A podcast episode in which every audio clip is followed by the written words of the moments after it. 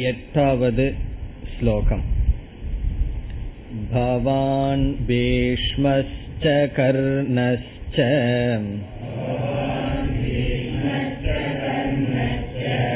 कृपश्च समितिञ्जयः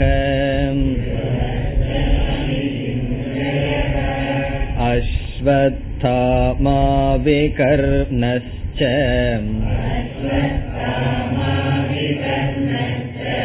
सौमदत्तिस्तथैव च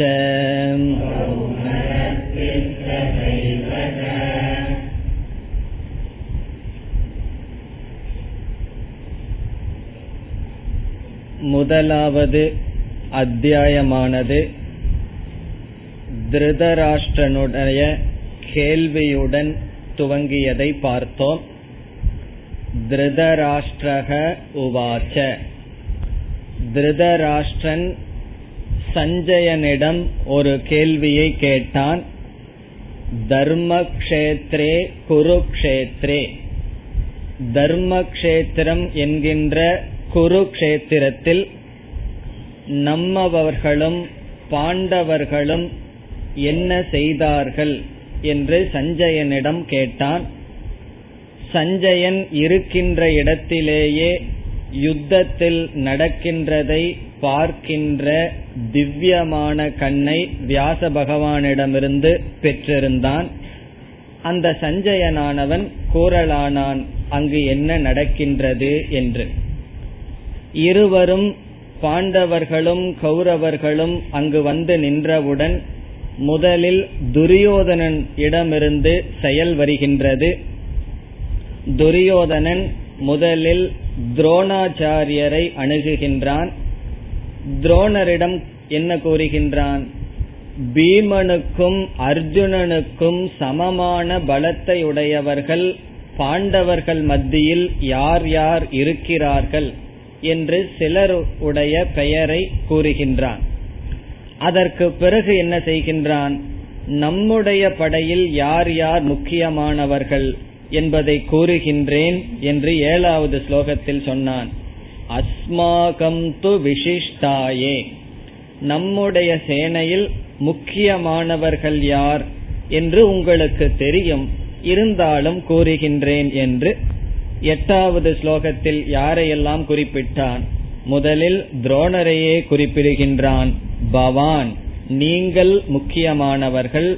பிறகு பீஷ்மர் கர்ணன் கிருபாச்சாரியர் அஸ்வத்தாமா விகர்ணன் இவர்களெல்லாம் நம்முடைய சேனையில் முக்கியமானவர்கள் என்று கூறுகின்றான் ஆகவே இந்த ஸ்லோகங்கள் துரியோதனன் துரோணரிடம் கூறி வருகின்ற ஸ்லோகங்கள் இனி அடுத்ததாக துரியோதனன் என்ன கூறுகின்றான் ஒன்பதாவது ஸ்லோகம் अन्ये च बहवः शूराः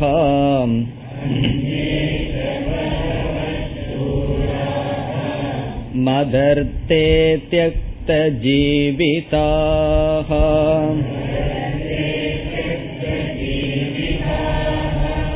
नानाशस्त्रप्रकरणाः।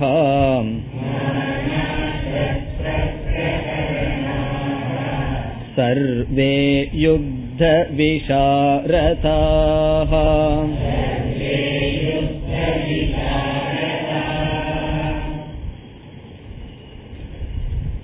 துரியோதனன் தன்னுடைய சேனையில் இருக்கின்ற சில முக்கியமானவர்களை கூறி இங்கு என்ன செய்கின்றான்? அந்நேச்ச பகவக சூராகா. அந்நே என்றால் அந்நி இதை போன்ற மற்றவர்கள். பகவக என்றால் அதிகமான ஷூராகா என்றால் திறமை வாய்ந்தவர்கள் சக்தியுடையவர்கள். எப்படி நீங்கள் பீஷ்மர் கர்ணன் என்று பலர் இருக்கிறார்களோ அப்படியே அந்நே என்றால் வேறு சிலர் பலர் இருக்கின்றார்கள் சூரர்களாக நம்முடைய படையில் இருக்கிறார்கள். பகைவர்களுடைய படையிலிருந்து அதிகமான பெயர்களை குறிப்பிட்டான். தன்னுடைய படையில் முக்கியமான சிலரை மட்டும் குறிப்பிட்டு இதுபோல் அதிகமாக இருக்கிறார்கள். அந்நே பகவக சூராகா. அவர்களெல்லாம் எப்படிப்பட்டவர்கள் என்று விளக்குகின்றான் மதர்த்தே தியக்த ஜீவிதாகா. மதர்த்தே என்றால் எனக்காக என்று பொருள். மதர்த்தே எனக்காக அல்லது என்னுடைய வெற்றியின் பொருட்டு என்னுடைய வெற்றிக்காக. எனக்காக அல்லது என்னுடைய வெற்றிக்காக அவர்கள் எதை செய்ய தயாராக இருக்கிறார்கள்? தியக்த ஜீவிதாகா. தியக்தம் என்றால் தியாகம் செய்யப்பட்ட ஜீவிதம் என்றால் வாழ்க்கை. என்னுடைய வெற்றிக்காக அவர்களுடைய வாழ்க்கையையே தியாகம் செய்பவர்கள் இங்கு பலர் இருக்கிறார்கள். இந்த டிக்ஷனரி படி இந்த இடத்துல என்ன அர்த்தம் வருகிறது என்றால் எனக்காக வாழ்க்கையை தியாகம் வாழ்க்கையை தியாகம் செய்து விட்டவர்கள் என்று பொருள். அதாவது எனக்காக ஏற்கனவே வாழ்க்கையை கொடுத்து விட்டார்கள் என்று பொருள். ஆனால் இந்த இடத்தில் என்ன பொருள் கொள்ள வேண்டும்? கொடுக்க தயாராக இருக்கிறார்கள். அவர்களுடைய வாழ்க்கையையே உயிரையே எனக்காக கொடுக்க தயாராக இருக்கிறார்கள்.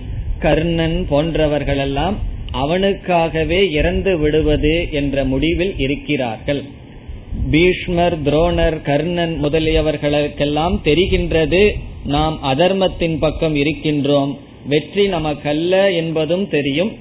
இருந்தாலும் செய்நன்றிக்காக தியக்த ஜீவிதாக வாழ்க்கையையே எனக்காக அர்ப்பணம் செய்தவர்கள் இங்கு இருக்கிறார்கள். பிறகு அவர்களுடைய கையில் என்ன இருக்கின்றது? எப்படிப்பட்டவர்கள்? நானா சஸ்திர பிரகரணாகா. நானா என்றால் விதவிதமான சஸ்திரம் என்றால் ஆயுதம் பிரகரணம் என்றாலும் ஆயுதங்கள். விதவிதமான ஆயுதங்களை உடையவர்களாக இருக்கிறார்கள். நானா என்றால் விதவிதமான சஸ்திரம் பிரகரணம் என்றால் உயிரை வாங்குகின்ற ஆயுதங்கள் அம்பு ஈட்டி தண்டம் முதலியவைகள். அப்படிப்பட்டதை அவர்கள் உடையவர்களாக இருக்கிறார்கள். இப்ப எனக்காக வாழ்க்கையை கொடுக்க வந்து தங்க வெறும் கையோடு வரவில்லை. ஆயுதங்களுடன் முக்கியமான உயிரை கொள்ளுகின்ற ஆயுதங்களுடன் தன்னுடைய வாழ்க்கையை துறந்து பல சூரர்கள் எனக்காக இங்கு இருக்கிறார்கள். பிறகு அடுத்த பகுதியில் சொல்கின்றான் ஒருவன் கையில பலம் மிக்க ஆயுதம் இருக்குதுன்னு வச்சுக்குவோம். அவனுக்கு அதை எப்படி சரியா பிரயோகம் பண்றதுன்னு தெரியவில்லை என்றால் என்ன ஆகும்? பகைவன் வந்து அதை பிடுங்கி அவனை கொண்டுட்டு போயிடுவான். ஆகவே ஒரு ஒரு ஆயுதம் நமக்கு இருந்தா அது நமக்கு பயன்பட வேண்டும்.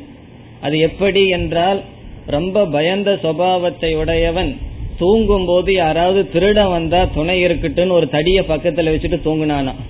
திருடனுக்கு ரொம்ப சௌரியமா போச்சு. வந்தா அந்த தடி எடுத்து அவனை அடிச்சிட்டு எடுத்துட்டு போயிட்டான். அப்படி நம்மிடம் ஒரு ஆயுதம் இருக்கின்றது.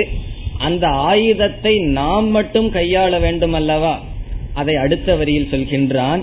சர்வே அவர்கள் அனைவரும் யுத்த விஷாரதாகா. யுத்தம் என்றால் யுத்தத்தில் விஷாரதாகா என்றால் நிபுணர்கள் வல்லமை பொருந்தியவர்கள். இந்த வார்த்தை நமக்கு தெரிஞ்சது. விஷாரதா என்றெல்லாம் பேர் வைப்பார்கள் நிபுணர்கள் என்று பொருள். விஷாரதாகா என்றால் சக்தி வாய்ந்தவர்கள் யோக்கியதை உடையவர்கள். ஆகவே அவர்கள் கையில பெரிய பெரிய ஆயுதங்கள் மட்டுமல்ல அந்த ஆயுதங்களையெல்லாம் நன்கு கையாளுகின்ற திறமையும் அவர்களிடம் இருக்கின்றது. அஸ்வத்தாமன் முதலியவர்களிடமெல்லாம் பிரம்மாஸ்திரம் முதல் கொண்டு ஆயுதம் இருக்கின்றது. அவர்களுக்கு எப்படி கையாள வேண்டும் என்ற திறமையும் இருக்கின்றது. விஷாரதா என்றால் திறமை.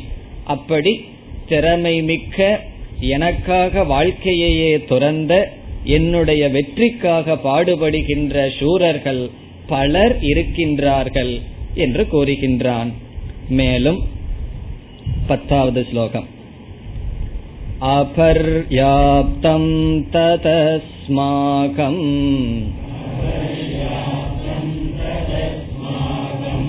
बलं भीष्माभिरक्षितम्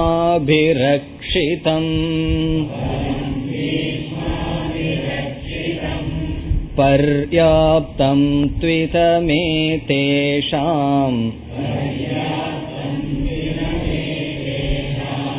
बलं भीमाभिरक्षितम्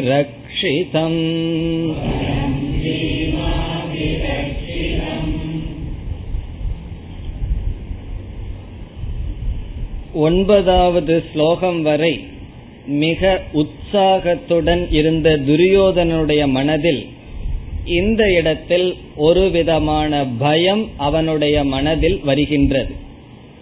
அந்த பயம் இந்த ஸ்லோகத்திலிருந்து வெளிப்படுகின்றது.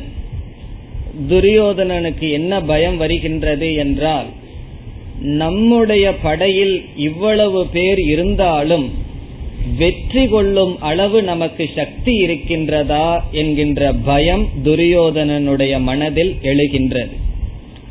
அதாவது நம்முடைய வாழ்க்கையில் எதையாவது ஒன்றை எடுத்துக்கொண்டு வெற்றி அடைய வேண்டும் என்றால் வெற்றியாக அதை முடிக்க வேண்டும் என்றால் பலவிதமான பொருள்கள் தேவைப்படும். நம்முடைய முயற்சி தேவை இயற்கையினுடைய துணை தேவை என்று பலவிதமான ஃபேக்டர் விதவிதமான விஷயங்கள் நம்முடைய வெற்றியை நிர்ணயிக்கும். ஆனால் சாஸ்திரத்தினுடைய திருஷ்டியில் அதிருஷ்டம் என்று ஒன்று இருக்கின்றது நம்முடைய கண்ணுக்கு தெரியாத பாப புண்ணியங்கள் என்று ஒன்று இருக்கின்றது. அந்த அதனாலதான் அது அதிருஷ்டம் என்று சொல்கிறார்கள். அது இப்பொழுது துரியோதனனுடைய மனதில் வேலை செய்கின்றது. ஒரு போர்க்களத்தில் வெற்றி கொள்ள வேண்டும் என்றால் அதற்கு முக்கியமான ஆயுதம் என்னவென்றால் மனதில் இருக்கின்ற தைரியம். பயமில்லாத இருத்தல் அதுதான் வெற்றிக்கு முதல் காரணம். ஒருவன் கோழையாக இருந்தால் அதிக சக்தியை அவன் பெற்றிருந்தாலும் கூட வெற்றி கொள்ள முடியாது. இப்பொழுது துரியோதனனுடைய மனதில் பயம் என்கின்ற பாவனையானது தோன்றுகிறது. இது ஏன் தோன்றுகிறது என்றால் அதுதான் அதிருஷ்டத்தினுடைய பலன். அதிருஷ்டம் என்றால் இங்கு பாப புண்ணியம் அவனுடைய பாபமானது இப்பொழுது அவனுடைய மனதில் வேலை செய்ய ஆரம்பிக்கின்றது. காரணம் அவனுக்கு இது தெரியும் இது தர்ம யுத்தம் அல்ல. என்னுடைய குரோதத்தினாலும் லோபத்தினாலும் செய்யப்படுகிறது என்று. ஆகவே அவனிடம் படைபலம் இருக்கின்றது. அத அவன் சம்பாரிச்சான். பகவான் அவனிடம் இருக்கின்ற மனோபலத்தை இப்பொழுது எடுத்து விட்டார் இதுதான் தர்மத்தினுடைய ரகசியம். நம்ம எல்லாம் சாதாரணமா என்ன நினைக்கின்றோம்? பொருள் நம்மை காப்பாற்றும் பதவிகள் நம்மை காப்பாற்றும் அதனால பொய்ய சொல்லலாம் இனி ஒருத்தனை ஏமாற்றலாம் எப்படியாவது இவைகளை சேகரித்து கொண்டால் நாம் வெற்றியை அடைவோம் என்று. ஆனால் தர்மத்தை சேகரிக்கவில்லை என்றால் வெற்றியை அடைய முடியாது. அதனுடைய வெளிப்பாடு இங்கு இப்பொழுது தெரிகின்றது. அப்படிப்பட்ட துரியோதனனுக்கும் கூட மனதில் ஒரு பயம் வந்து அவன் என்ன சொல்கின்றான்? அபர்யாப்தம் ததஸ்மாகம். இவ்வளவு நேரம் பேசி வந்த துரியோதனன் சொல்கின்றான் நம்முடைய படையானது போதுமான அளவு இல்லை என்று சொல்கின்றான். அபர்யாப்தம் என்றால் போதாதது பத்தாமல் இருக்கின்றது குறையுடன் இருக்கின்றது நிறைவாக இல்லை. இந்த வார்த்தை நமக்கு தெரிஞ்சது. பர்யாப்தம்னா போதும் அபர்யாப்தம்னா போதாதது. எது போதாதது? பலம். இங்கு பலம் என்றால் ஆர்மி சேனை. நம்மிடம் இருக்கின்ற பலமானது அபர்யாப்தம். அஸ்மாகம் பலம் அபர்யாப்தம். தது பலம். நம்முடைய இந்த பலமானது அபர்யாப்தம்.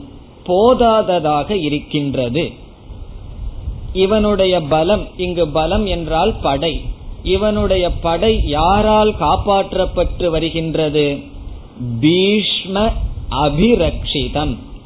பீஷ்மரால் காப்பாற்றப்படுகின்ற நம்முடைய படையானது போதுமான அளவு இல்லை என்று சொல்கின்றார் பீஷ்ம அபிரக்ஷிதம் என்றால் பீஷ்மருடைய தலைமையில் அல்லது பீஷ்மரால் காப்பாற்றப்படுவ காப்பாற்றப்பட்டு வருகின்ற படையானது அபர்யாப்தம். நமக்கு போதுமான அளவு எனக்கு தெரியவில்லை என்று சொல்கின்றான் உண்மையில் பார்த்தால் படையினுடைய எண்ணிக்கையில் அவர்களிடம்தான் அதிகமாக இருக்கும். நமக்கெல்லாம் கதை தெரியும். பகவான் கிருஷ்ணரிடம் கூட துரியோதனனும் சென்றான் அர்ஜுனனும் சென்றான். துரியோதனை எதை வாங்கிட்டு வந்தான்? பகவானுடைய படையை தேர்ந்தெடுத்தான். அர்ஜுனன் பகவானை தேர்ந்தெடுத்து வந்தான்.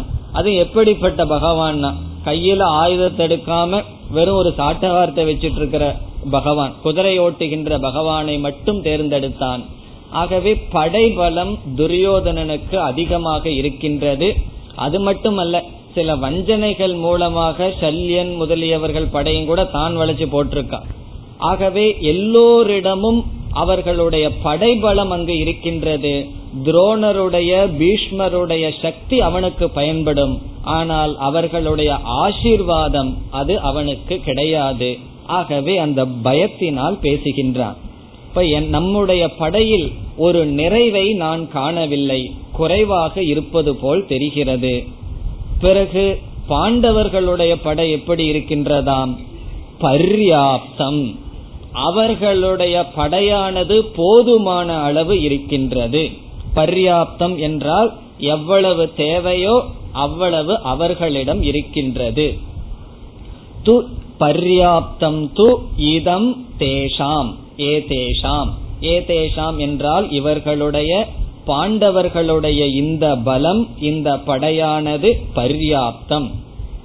பிறகு பாண்டவர்களுடைய படை யாரால் காப்பாற்றப்படுகிறது. துரியோதனனுடைய மனதுல பீமனை தவிர யாருமே வரமாட்டார்கள். ஆகவே சொல்றான் பீம அபிரக்ஷிதம். சொல்லியிருக்கலாம் அர்ஜுனனால காப்பாற்றப்படுது திருஷ்டத்யும்மனால காப்பாற்றப்படுகிறது அல்லது தர்மராஜான்னு சொல்லியிருக்கலாம். இருந்தாலும் அவனுடைய மனசுல பீமனை தவிர வேற யாரும் வரல. பீம அபிரக்ஷிதம். பீமனால் காப்பாற்றப்படுகின்ற பாண்டவர்களுடைய படை பர்யாப்தம். தேவையான அளவு இருக்கின்றது என்று பயத்துடன் பயம் என்கின்ற பாவனையானது துரியோதனனுடைய மனதில் வந்து இவ்விதம் பேசுகின்றான். பிறகு என்ன ஆகின்றது அவனுடைய மனதில்? பயத்தினுடைய வெளிப்பாட்டை மீண்டும் அவன் கூறுகின்றான். பதினோராவது ஸ்லோகத்தில். அயனேஷு சர்வேஷு. यथा भागमवस्थिताः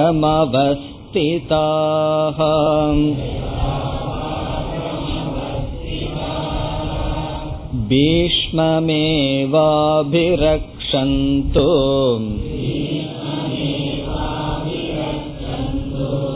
भवन्तः सर्व एव हि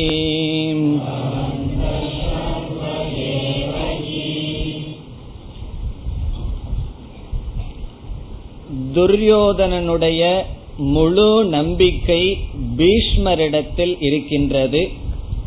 அவனுக்கு இப்பொழுது ஒரு பயமும் வந்துள்ளது. நம்முடைய படை போதுமான அளவு இருக்குமா என்ற சந்தேகம் வந்துவிட்டது. ஆகவே துரோணரிடம் என்ன சொல்கின்றான்? நீங்கள் அவரவர்கள் அந்தந்த ஸ்தானத்தில் இருந்து பீஷ்மரை காப்பாற்றுங்கள் என்று கூறுகின்றான். அதாவது பீஷ்மருடைய வீழ்ச்சி வந்தால் நம் நமக்கு தோல்வி என்பது நிச்சயம். ஆகவே பீஷ்மர் இறக்கக்கூடாது. ஆகவே அனைவரும் பீஷ்மரை காப்பாற்ற வேண்டும். அதைத்தான் இங்கு கூறுகின்றான். முதல் இரண்டாவது வரியில் கடைசி பகுதி பவந்தக சர்வே ஏவகி. பவந்தக என்றால் நீங்கள் சர்வே அனைவரும். நீங்கள் அனைவரும் என்ன செய்ய வேண்டும்? அபிரக்ஷந்து பீஷ்மம் ஏவ. இரண்டாவது வரி பீஷ்மம் ஏவ. பீஷ்மரையே அபிரக்ஷந்து காப்பாற்றுங்கள். ரக்ஷந்து என்றால் காப்பாற்ற வேண்டும்.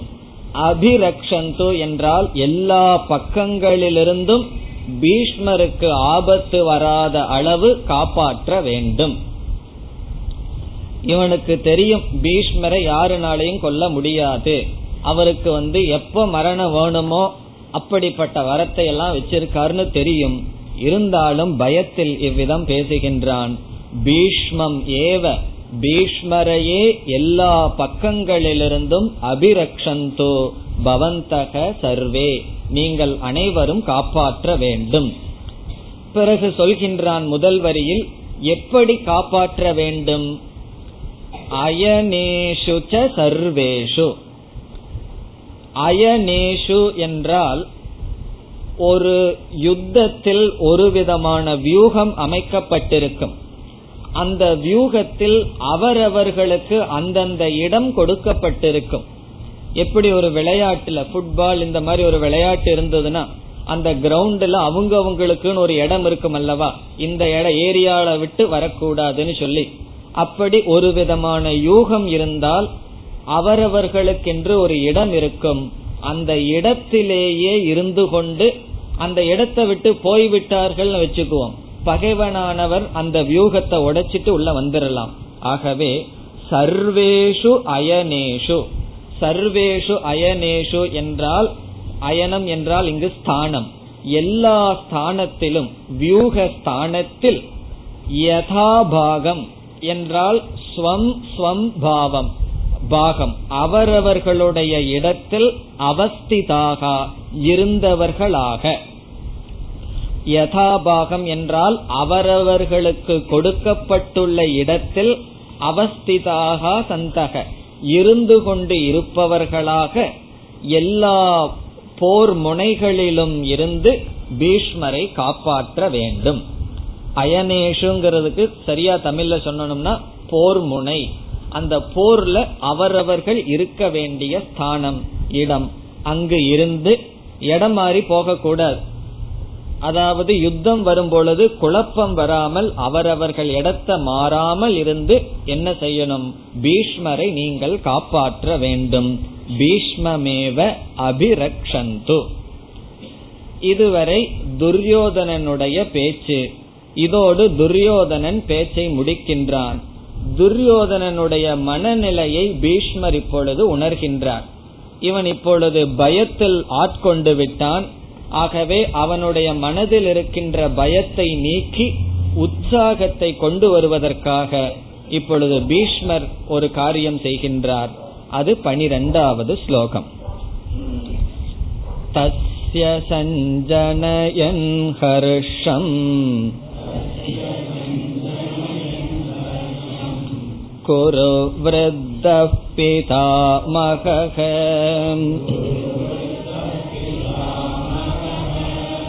सिंहनादं विनद्योच्चैः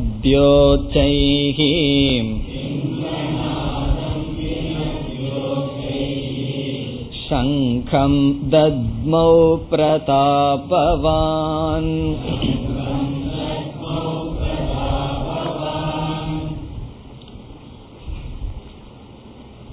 துரியோதனனுடைய மனதில் இருக்கின்ற பயத்தை நீக்குவதற்காக இப்பொழுது பீஷ்மரானவர் என்ன செய்கின்றார்?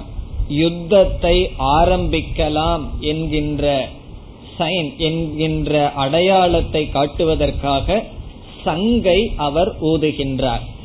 இப்ப யுத்தம் என்றால் யுத்த நியதி என்றெல்லாம் இருக்கும். நியமம் இல்லாமல் யுத்தம் கிடையாது. மகாபாரதத்தில் கூறுவார்கள் பத்து நாட்கள் நியதிப்படிதான் யுத்தம் நடந்துதான். காரணம் பத்து நாள் பீஷ்மர் இருந்தார். பீஷ்மர் போனதற்கு பிறகு அந்த யுத்தத்தில் சூதாட்டத்திலேயே சில பேர் ஏமாத்துறாள்கள் இருக்கிறது போல. யுத்தமே அதர்மம். அதற்குள் தர்ம யுத்தமும் இருக்கலாம். அதற்குள் சூழ்ச்சிகள் ஏமாற்றங்கள் பிறகு நடக்கும். அப்படி இரண்டு பேரும் வந்து நின்றதற்கு பிறகு இரண்டு பேரும் தயார் என்று சொன்ன நிலைக்கு பிறகுதான் யுத்தம் நடக்க வேண்டும். அதை எப்படி தயார் என்று சொல்வார்கள்? அவரவர்கள் முக்கியமானவர்கள் சங்கை ஊதி யுத்தத்திற்கு தயார் என்று சொல்ல வேண்டும். ஆகவே பீஷ்மர் அந்த வேலையை ஆரம்பிக்கின்றார். அவர் என்ன செய்கின்றார்? சங்கை ஊதுகின்றார். எதற்காக? நாம் யுத்தத்துக்கு இப்பொழுது தயார் என்பதை காட்டுவதற்காக. அந்த சங்கை ஊதுவதிலிருந்து துரியோதனனுடைய மனதில் இருக்கின்ற பயத்தை போக்க விரும்புகின்றார். ஆகவே இது சஞ்சயன் சொல்கின்றான் திருதராஷ்டிரனிடம். சென்ற ஸ்லோகம் வரை துரியோதனனுடைய பேச்சு சஞ்சயனால் சொல்லப்பட்டது. இவ்விதம் துரியோதனன் பேசினான் என்று இனி துரியோதனனுடைய பேச்சு முடிவடைகிறது. சஞ்சயனுடைய பேச்சு இது திருதராஷ்டிரனிடம் கூறுகின்றான். பீஷ்மர் என்ன செய்தார் என்பதை சொல்லப்படுகின்றது. தஸ்ய சஞ்சனயன் ஹர்ஷம். தஸ்ய என்றால் துர்யோதனனுக்கு அவனுக்கு ஹர்ஷம் என்றால் மகிழ்ச்சி சஞ்சனையன் ஊட்டுவதற்காக. அவனுடைய மனதில் பயத்தை நீக்கி ஒரு மகிழ்ச்சியை ஊட்டுவதற்காக. தஸ்ய துரியோதனனுக்கு அவனுடைய மனதில் ஹர்ஷம் என்றால் மகிழ்ச்சி மகிழ்ச்சியை ஊட்டுவதற்காக. குரு விருத்தக. விருத்தக என்றால் வயதானவர் குரு என்றால் குரு வம்சத்தில் வயதானவரான பிதாமக பிதாமகரான பாட்டனான பீஷ்மர். பிறகு இரண்டாவது ஸ்லோகத்தில் கடைசி சொல் அதுவும் பீஷ்மருக்கு அடைமொழி பிரதாபவான். பிரதாபவான் என்றால் பலம் பொருந்திய. பலம் பொருந்திய பிதாமகரான குரு வம்சத்தில் வயதானவர். என்ன செய்தார்? சங்கை ஊதினார். சங்கம் தத்மௌ. சங்கம் என்றால் அவர் கையில் வைத்திருந்த சங்கை தத்மௌ என்றால் ஊதினார். அந்த சங்கை ஊதுவதற்கு முன் அவர் என்ன செய்தாராம்? இரண்டாவது வரியில் முதல் சொல் சிம்ஹநாதம் உச்சைகி வினத்திய. சிம்ஹநாதம் என்றால் சிங்கத்தை போல் உச்சைகி மிக அதிகமாக வினத்திய என்றால் கர்ஜனை செய்து சிங்கத்தை போல் நாதம் செய்து சப்தத்தை செய்து சங்கை ஊதினார். அவருடைய காஞ்ச் அவருடைய சங்கை அவர் ஊதினார். இப்ப முதல் யாரிடமிருந்து ரெஸ்பான்ஸ் வருது? பீஷ்மர் வந்து போரை ஆரம்பிக்கலாம் என்று சங்கை ஊதுகின்றார். அவ்விதம் பீஷ்மர் சங்கை ஊதியவுடன் அவர் சங்கை ஊதி முடித்தவுடன் என்ன நடக்கின்றது பதிமூன்றாவது ஸ்லோகம் ததசங்காச்ச பேர்யஸ்ச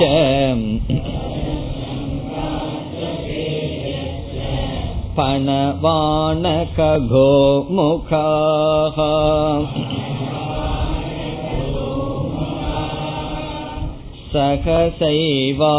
सहसैवाप्यहन्यन्त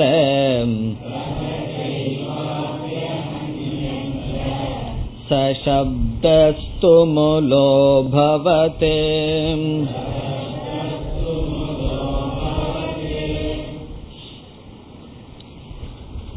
பீஷ்மர் சங்கை ஊதியதற்கு பிறகு அவருடைய படையிலிருந்து மற்றவர்களும் சங்கை ஊதுகிறார்கள் போரை ஆரம்பிப்பதற்கான அறிகுறிகளை அவர்கள் தெரிவிக்கின்றார்கள் என்ன நடந்தது? ததக.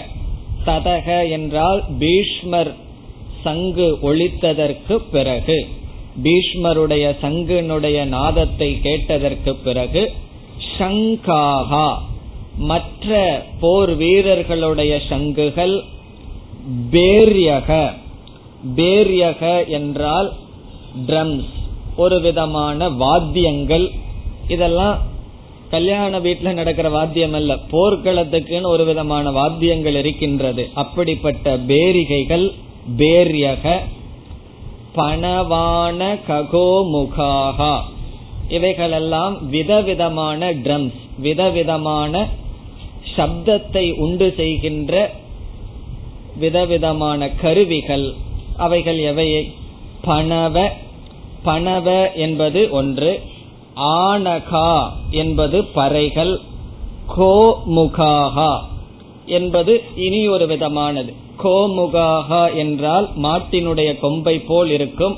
இதெல்லாம் கிராமத்துல தான் பார்க்க முடியும். அப்படிப்பட்ட வாத்தியங்கள் என்ன செய்ய என்ன செய்தன? சகசா ஏவ. அனைத்தும் சேர்ந்து உடனடியாக அபியகன்யந்த முழங்கின. அபியகன்யந்த என்றால் முழங்கப்பட்டன. அந்த வாத்தியங்கள் அனைத்தும் முழங்கின வாதிதாகா. உடனே சேர்ந்து முழங்கின. அந்த சப்தம் எப்படி இருந்துதான்? அதை வர்ணிக்கின்றான் சஞ்சயன். சக சப்தக அந்த சப்தமானது துமுலக அபவது. துமுலக என்றால் மிக அதிகமாக இருந்தது. பேரொளியாக இருந்தது சக சப்தக அந்த எல்லா வாத்தியங்களினுடைய சப்தமானது பேரொளியாக இருந்தது இப்பொழுது அடுத்தது சஞ்சயனுடைய திசை திரும்புகின்றது பதினான்காவது ஸ்லோகம் ततश्वेतैर्हयैर्युक्ते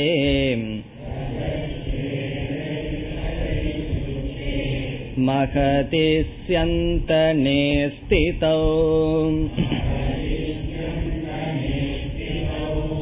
माधवः पाण्डवश्चैव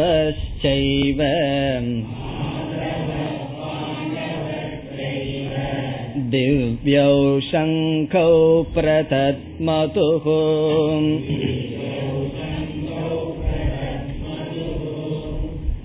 இப்பொழுது சஞ்சயனுடைய திருஷ்டியானது கிருஷ்ணருடைய அர்ஜுனனுடைய பக்கம் திரும்புகின்றது. இந்த அந்த காலத்துல சினிமா போல. அது கதாநாயகன் ஆரம்பத்துல காமிக்க மாட்டாங்க கொஞ்சம் அவன் காலை காமிக்கிறது கைய காமிக்கிறது அப்படியே டைரக்ஷன் திரும்புறது போல.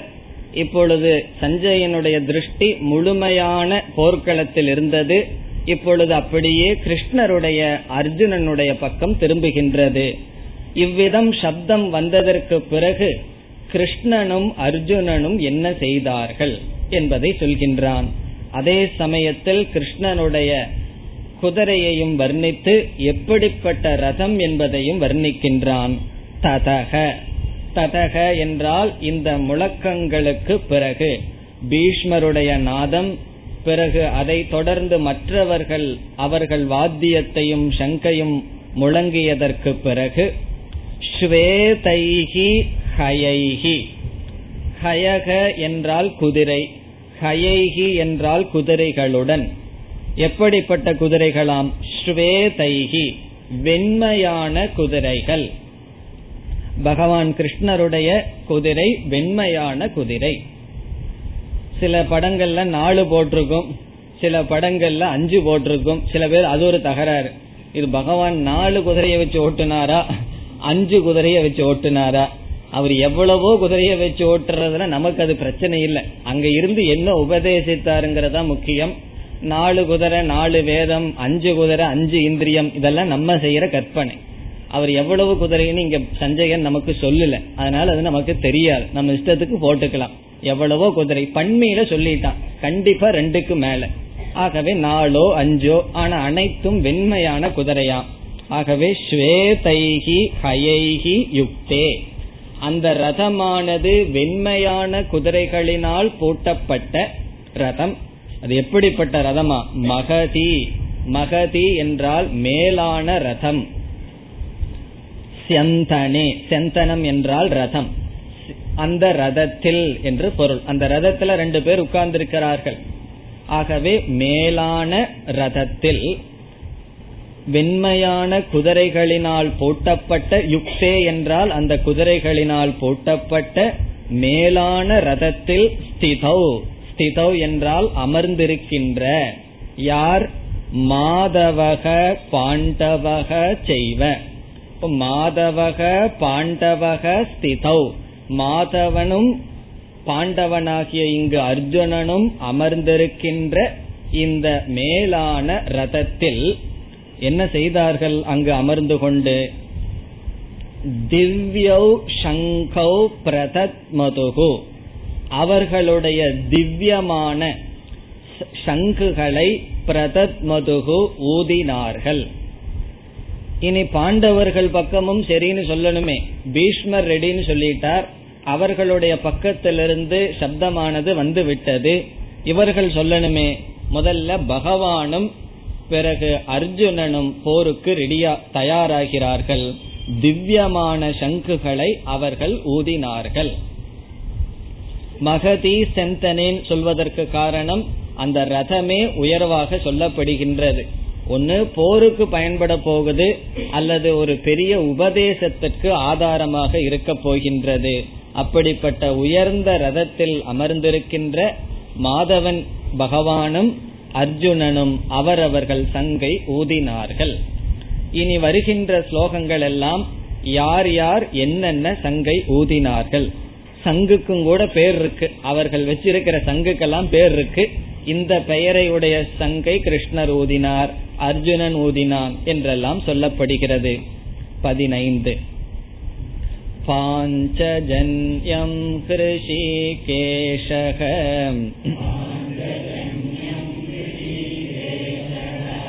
देवदत्तं धनञ्जयः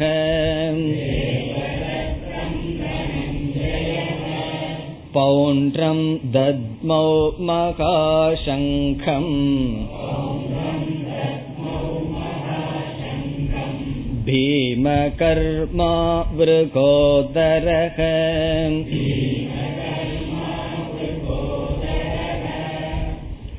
முதலில் பகவான் சங்கை ஊதுகின்றார். பகவானுடைய சங்குக்கு என்ன பெயர்? பாஞ்சஜன்யம். பாஞ்சஜன்யம் என்கின்ற சங்கை பகவான் ஊதினார். பகவானுக்கு இனி ஒரு பெயர் ரிஷிகேஷக. சில பேர் ரிஷிகேஷகன்னு சொல்லுவார்கள்.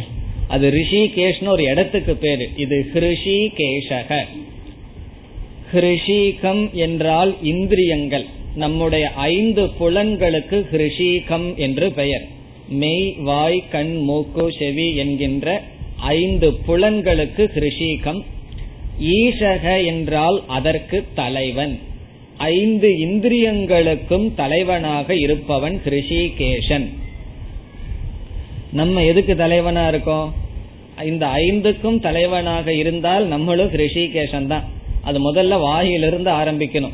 எல்லா இந்திரியங்களும் நம்முடைய கட்டுக்குள் இருந்தால் அவர்கள் ரிஷிகேஷன் இங்கு பகவான் யாருன்னா எல்லா இந்திரியங்களையும் தன்னுடைய வசத்தில் வைத்திருப்பவர். ஆகவே கிருஷிகேஷக அப்படிப்பட்ட ஹிருஷிகேஷனான பகவான் பாஞ்சஜன்யம் என்கின்ற சங்கை ஊதினார். அவருடைய சங்குக்கு பேரு பாஞ்சஜன்யம். இதுல கதையெல்லாம் விளக்காசிரியர் எழுதுறாங்க அந்த பாஞ்சஜன்யம்ங்கிறது எங்க கிடைச்சது என்ன பண்ணான்னு சொல்லி. அந்த கதையெல்லாம் நம்ம இங்க பார்க்க போறது அல்ல காரணம் என்ன? நம்ம கதை பார்க்கறதுக்கு வரல நம்ம தத்துவ விசாரத்துக்கு நம்ம விரைவாக செல்ல வேண்டும். இனி அடுத்தது அர்ஜுன என்ன செய்தான்? தேவதத்தம் தனஞ்சயக. அர்ஜுனனுக்கு இனி ஒரு பெயர் தனஞ்சயக. தனஞ்சயன் என்கின்ற அர்ஜுனன் தேவதத்தம் என்கின்ற சங்கை ஊதினான். இனி அடுத்ததாக பௌண்ட்ரம் என்பது சங்கினுடைய பெயர். பவுன்றம் என்ற சங்கை அது எப்படிப்பட்ட சங்கா? ரொம்ப சின்னதெல்லாம் ரொம்ப பெரிய சங்கா. மகாசங்கம் மிக மிக பெரிய சைஸ்ல மிக மிக அளவில் பெரியதான பவுன்றம் என்ற சங்கை இங்க நீங்க படிக்காமயே சொல்லலாம். இந்த பெரிய சங்கை யாருனால ஊத முடியும்? நம்ம வந்து இந்த சங்கை எடுத்து ஊதி பாருங்க சத்தமே வராது. அதெல்லாம் கொஞ்சம் பழகணும்.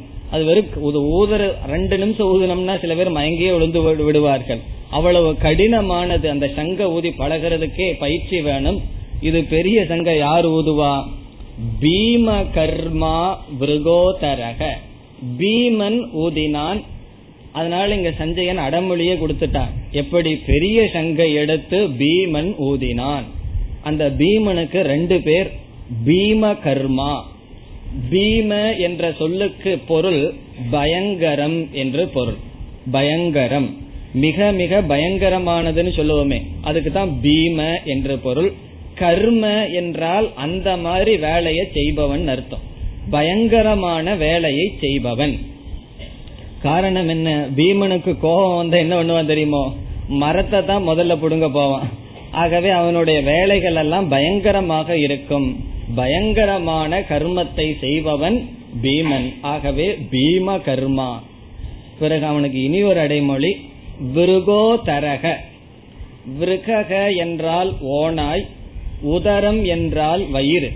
அவனுக்கு ஓனாயை போன்ற வயிறை உடையவன்.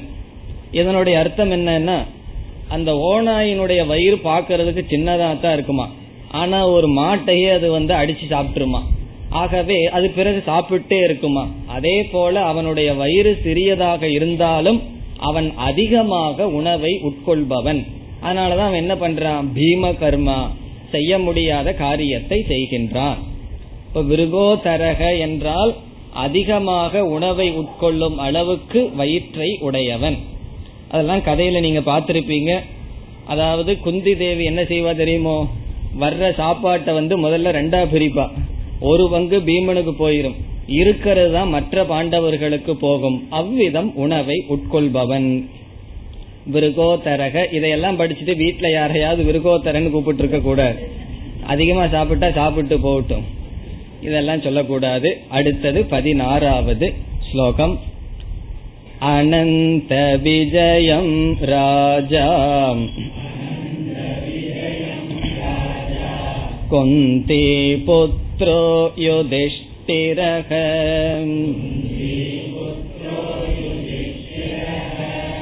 नकुलसह देवश्च सुघोषमणिपुष्पकौ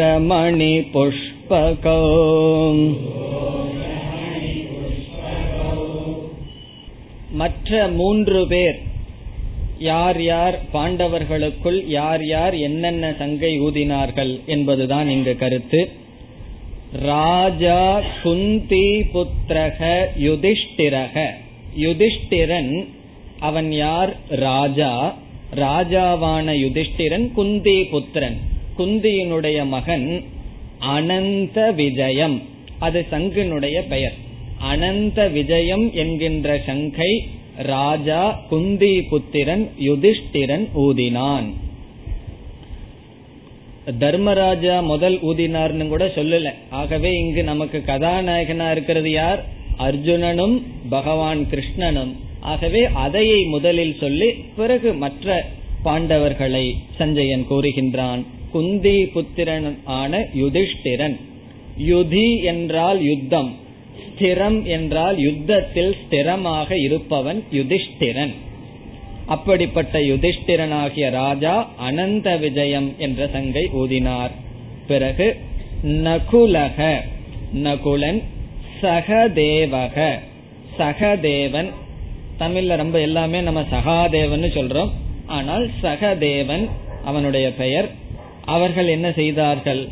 சுகோஷ மணி புஷ்பகௌ நகுலனுடைய சங்குக்கு சுகோஷம் சகதேவனுடைய சங்குக்கு மணி புஷ்பகம் என்ற பெயரை உடைய சங்குகளை ஊதினார்கள். சுகோஷ மணி புஷ்பகவ் என்ற சங்கை ஊதினார்கள். பிறகு சஞ்சயன் மீண்டும் பாண்டவர்களுடைய படையில் மற்ற சில பிரமுகர்களுடைய பெயரை சொல்லி சங்கை ஊதினார் என்று கூறுகின்றான். அடுத்த இரண்டு ஸ்லோகங்களில். च परमेश्वासः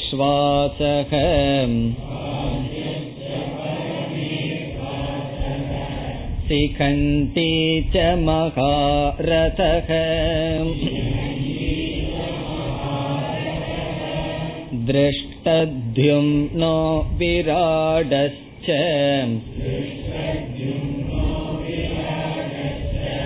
सात्यकिस् चापराजितः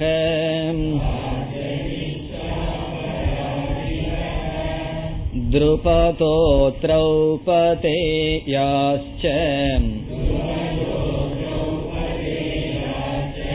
सर्वश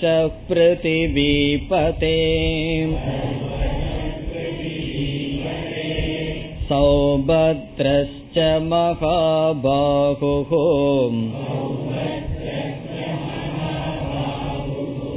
शङ्कान् दद्मुः पृथक् पृथक्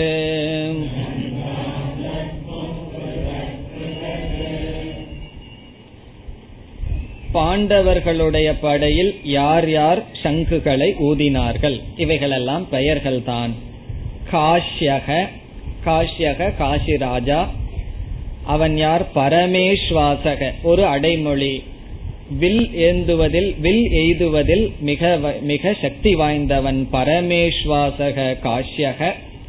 பிறகு மகாரதக சிகண்டி. சிகண்டி என்பவன் மகாரதன். மகாரதன்கிறதுக்கு அர்த்தம் பார்த்தோம். பத்தாயிரம் பேருடன் போர் புரியும் வல்லமை உடையவன். ஷிகண்டின் அவருக்கு பெயர் வந்ததுக்கு காரணம் ஷிகண்டம் என்றால் மீசை. அந்த மீசை இல்லாதவனுக்கு ஷிகண்டி இவன் எதற்கு வந்தான்? பீஷ்மரை கொல்றதுக்குனே வந்தவன். இதெல்லாம் கதையில் தெரிந்தது. அடுத்தது திருஷ்டத்யும்னக.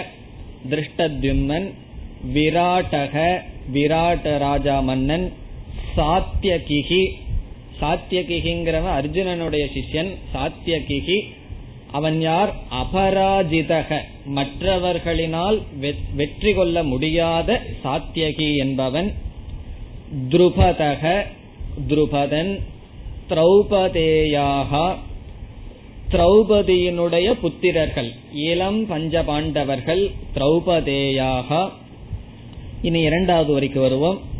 சௌபத்ரக மகாபாகு சௌபத்ரக என்பது சுபத்ராவினுடைய புதல்வன் அபிமன்யு. அவனுக்கு ஒரு அடைமொழி மகாபாகு. மகாபாகு என்றால் நீளமான கையை உடையவன். சில பேர்த்துக்கெல்லாம் கை ரொம்ப நீளமா இருக்கும் அல்லவா? அதெல்லாம் நல்ல சகுனம்னு சொல்லுவார்கள். நீளமான கையை உடையவன். மகாபாகு பிறகு முதல் வரியில் கடைசி சொல் பிருத்திவி பதேன் இருக்கு அது சஞ்சயன் திருதராஷ்டனை அழைப்பது. பிருத்திவி என்றால் பூமி பதி என்றால் தலைவன். இந்த பூமிக்கு தலைவனாக இருக்கின்ற ஹே திருதராஷ்டிரா சர்வசக. எல்லா பக்கங்களிலிருந்தும் இப்படிப்பட்டவர்கள் என்ன செய்தார்கள்? பிருதக் பிருதக் தனித்தனியாக சங்கான் தத்முகோ அவரவர்களுடைய சங்குகளை ஊதினார்கள். பிருதக் பிருதக் என்றால் தனித்தனியாக அவரவர்களுடைய சங்குகளை ஊதி இப்பொழுது எந்த நிலையில் இருக்கின்றது? இரு பக்கத்தாரும் போருக்கு தயார் என்ற நிலையில் இருக்கின்றது. இப்பொழுது சஞ்சயன் என்ன செய்கின்றான்?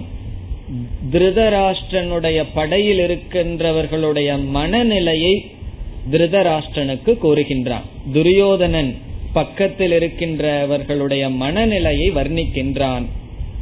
காரணம் வியாசர் மகாபாரதத்தில் சொல்கின்றார் மனசா சிந்திதமபி வேத்யதி சஞ்சய.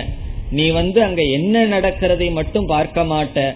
அவரவர்களுடைய மனசில் இருக்கிறதையும் கூட பார்க்கறதுக்கு உனக்கு சக்தியை கொடுக்கிறேன்னு சொன்னார். ஆகவே அவர்களுடைய மனதை அவன் இப்பொழுது வர்ணிக்கின்றான். இந்த ஒளிகளானது பாண்டவர்களிடம் வந்த சங்கநாதமானது திருதராஷ்டிரனை சேர்ந்தவர்களுடைய படையில் உள்ள மனிதர்களை என்ன செய்ததாம்? பத்தொன்பதாவது ஸ்லோகம். सघोषोद्धार्दराष्ट्राणाम् हृदयाणि व्यधारयते नभश्च पृथिवीं चैव तुमुलो व्यनुनादयन्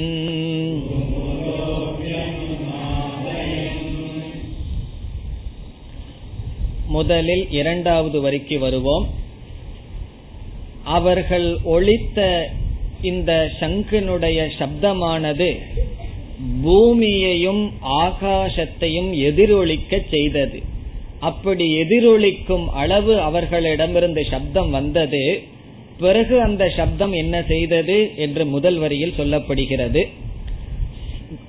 துமுலக வியனுநாதயன். துமுலக என்றால் பேரொளி.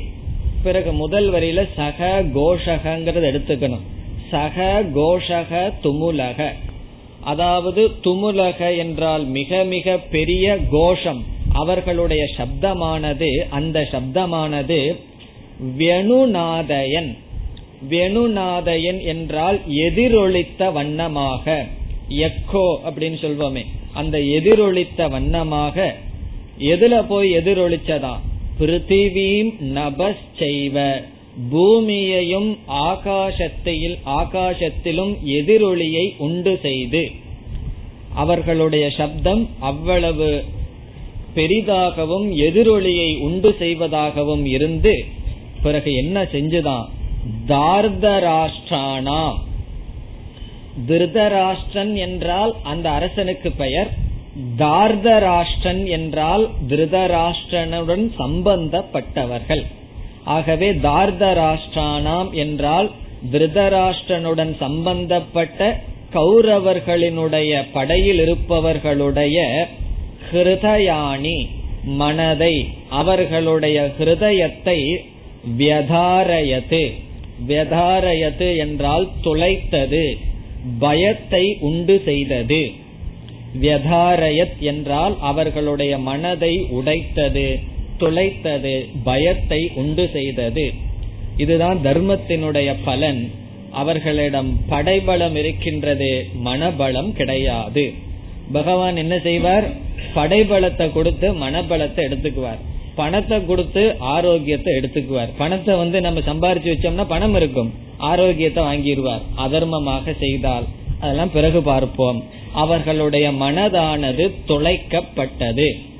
பிறகு இந்த நிலையில் என்ன நடந்தது? இப்பதான் ஒரு டேர்னிங் பாயிண்ட் வரப்போகுது. இப்ப ரெண்டு பேரும் தயாரா இருக்காங்க. யுத்தத்தை ஆரம்பிக்க வேண்டியது தானே ஆனால் யுத்தத்தை ஆரம்பிப்பதற்கு முன் என்ன ஆயிற்று? अथ व्यवस्थितान् दृष्ट्वा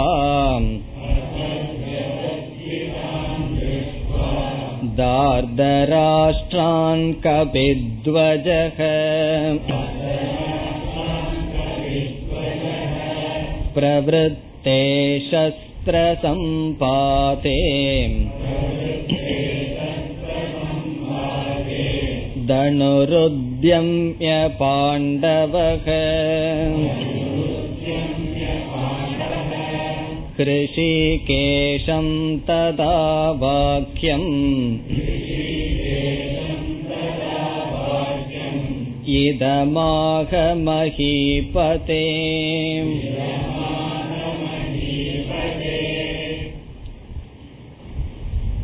இருபதாவது ஸ்லோகத்தில் இந்த கதையானது முடிவடைகின்றது.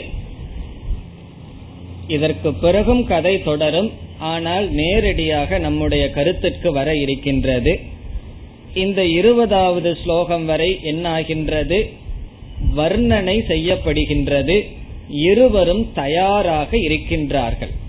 அந்த நேரத்தில் என்ன நடக்கணும்? ஆயுதங்களை மாற்றிக்கொள்ள வேண்டியதுதான். அவர்கள் சண்டையை துவங்க வேண்டியதுதான். ஆனால் அந்த நேரத்தில் என்ன நடக்கின்றது? அர்ஜுனனுடைய மனதில் ஒரு எண்ணம் வருகின்றது. சண்டையை துவக்குவதற்கு முன் நாம் சற்று முன் சென்று யாருடன் சண்டையிட வேண்டும் என்பதை பார்க்கலாம் என்ற ஆசை வருகின்றது அர்ஜுனனுக்கு. ஆகவே கீழ்கண்ட வார்த்தையை பகவானிடம் சொல்கின்றான் அர்ஜுனன் இங்கு என்ன நடக்கின்றது என்று சொல்லப்படுகின்றது. அத அத என்பது டாபிக் மாற போகுதுங்கிறத காண்பிக்கப்படுகின்றது. அத என்றால் இந்த நெருக்கடியான சூழ்நிலையில் வியவஸ்திதான் வியவஸ்திதான் என்றால் அணிவகுப்புடன் இருக்கின்ற தார்தராஷ்டான் திருதராஷ்டிரனுடன் திருதராஷ்டிரனுடன் சம்பந்தப்பட்ட கௌரவர்களை திருஷ்டுவா பார்த்து. யார் இதை பார்த்தார்கள்?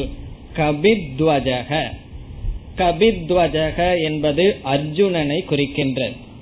கபி என்றால் குரங்கு இங்கு ஆஞ்சநேயரை குறிக்கின்றது. துவஜக என்றால் கொடி. அர்ஜுனனுடைய தேரில் ஆஞ்சநேயருடைய கொடி சின்னம் இருக்கின்றது. ஆகவே ஆஞ்சநேயரை கொடியாக கொண்ட அர்ஜுனன் என்ன செய்தான்? இவ்விதம் அமைக்கப்பட்டிருப்பவர்களை திருஷ்டுவா? பார்த்து பிறகு இந்த மூமெண்ட் எப்படிப்பட்ட மூமெண்டா கடைசி ஜீரோ அவர்னு சொல்றது கடைசி நேரம். இந்த நேரம் எப்படிப்பட்ட நேரம்? பிரவருத்தே சஸ்திர சம்பாதே. சஸ்திர சம்பாதே என்றால் சஸ்திர பிரயோகே பிரவருத்தே சதி. சஸ்திரத்தினுடைய பிரயோகத்தை ஆரம்பிக்கின்ற நேரம். அந்த நேரத்துல வந்து ஆரம்பிக்க வேண்டும். யாரா ஒருவர் சஸ்திரத்தை விட வேண்டும். யுத்தத்தை துவங்கி விட வேண்டும். யுத்தத்தை துவங்குகின்ற நேரமும் வந்துவிட்டது. அந்த நேரத்தில் அர்ஜுனன் யுத்தத்தை துவங்குவதற்கு பதிலாக பகவானிடம் இந்த வார்த்தையை பேசினான். அது அடுத்த வரியில் வருகின்றது. பிரவருத்தே சஸ்திர சம்பாதே என்றால் சஸ்திரத்தை பிரயோகிக்கின்ற நேரம் இருக்கும் பொழுது அந்த நேரம் ஆகிவிட்டது. அந்த சமயத்தில் தனுகு உத்தியம்ய அர்ஜுனன் தன்னுடைய அந்த வில்லை காண்டீவத்தை உயர்த்தி கொண்டு தனுகு என்றால் அவனுடைய காண்டீவத்தை உயர்த்தி கொண்டு பாண்டவக அர்ஜுனன் பிறகு இருபத்தி ஓராவது ஸ்லோகத்தில் முதல் வரி. அதில் என்ன செய்கின்றான்? ஹிருஷிகேஷம் இதம் வாக்கியம் ஆக. கீழ்கண்ட வாக்கியத்தை ஹிருஷிகேஷனிடம் பகவானிடம் பேசுகின்றான். அதாவது செய்கையில காண்பிக்க வேண்டிய நேரம் வந்து விட்டது அவன் செயல்பட வேண்டிய நேரம் வந்து விட்டது ஆனால் இந்த யுத்தத்தை அவன் துவங்காமல் பேச ஆரம்பிக்கின்றான். கிருஷிகேஷம் ததா. அந்த போர் துவங்குகின்ற நேரத்தில் இறைவனிடம் கிருஷிகேஷம் இதம் வாக்கியம் என்றால் கீழ்கண்ட வாக்கியத்தை ஆக அர்ஜுனன் பாண்டவக ஆக அர்ஜுனன் கூறினான். பிறகு கடைசி வர்ற சொல் மகிபதே. மகிபதே என்பது திருதராஷ்டிரனை அழைக்கின்றான். ஹே திருதராஷ்டிரா இதெல்லாம் யார் சொல்றது? சஞ்சயன் சொல்றான். சஞ்சயன் சொல்கின்றான் ஹே திருதராஷ்டிரா இந்த பூமியின் அரசே இந்த நேரத்தில் போர் ஆரம்பிக்கின்ற இந்த நேரத்தில் அர்ஜுனனானவன் பகவானிடம் கீழ்கண்ட வார்த்தையை சொன்னான். இந்த இருபதாவது ஸ்லோகம் வரை கதைதான்.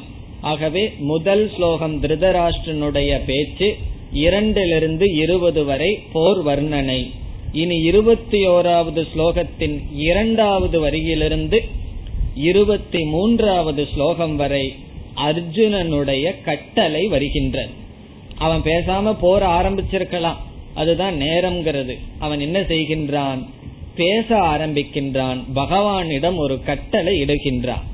பிறகு பகவான் அர்ஜுனனுடைய கட்டளையை நிறைவேற்றுவார். அதற்கு பிறகு அர்ஜுனனுடைய மனதில் சில மாற்றங்கள் வர இருக்கின்றது.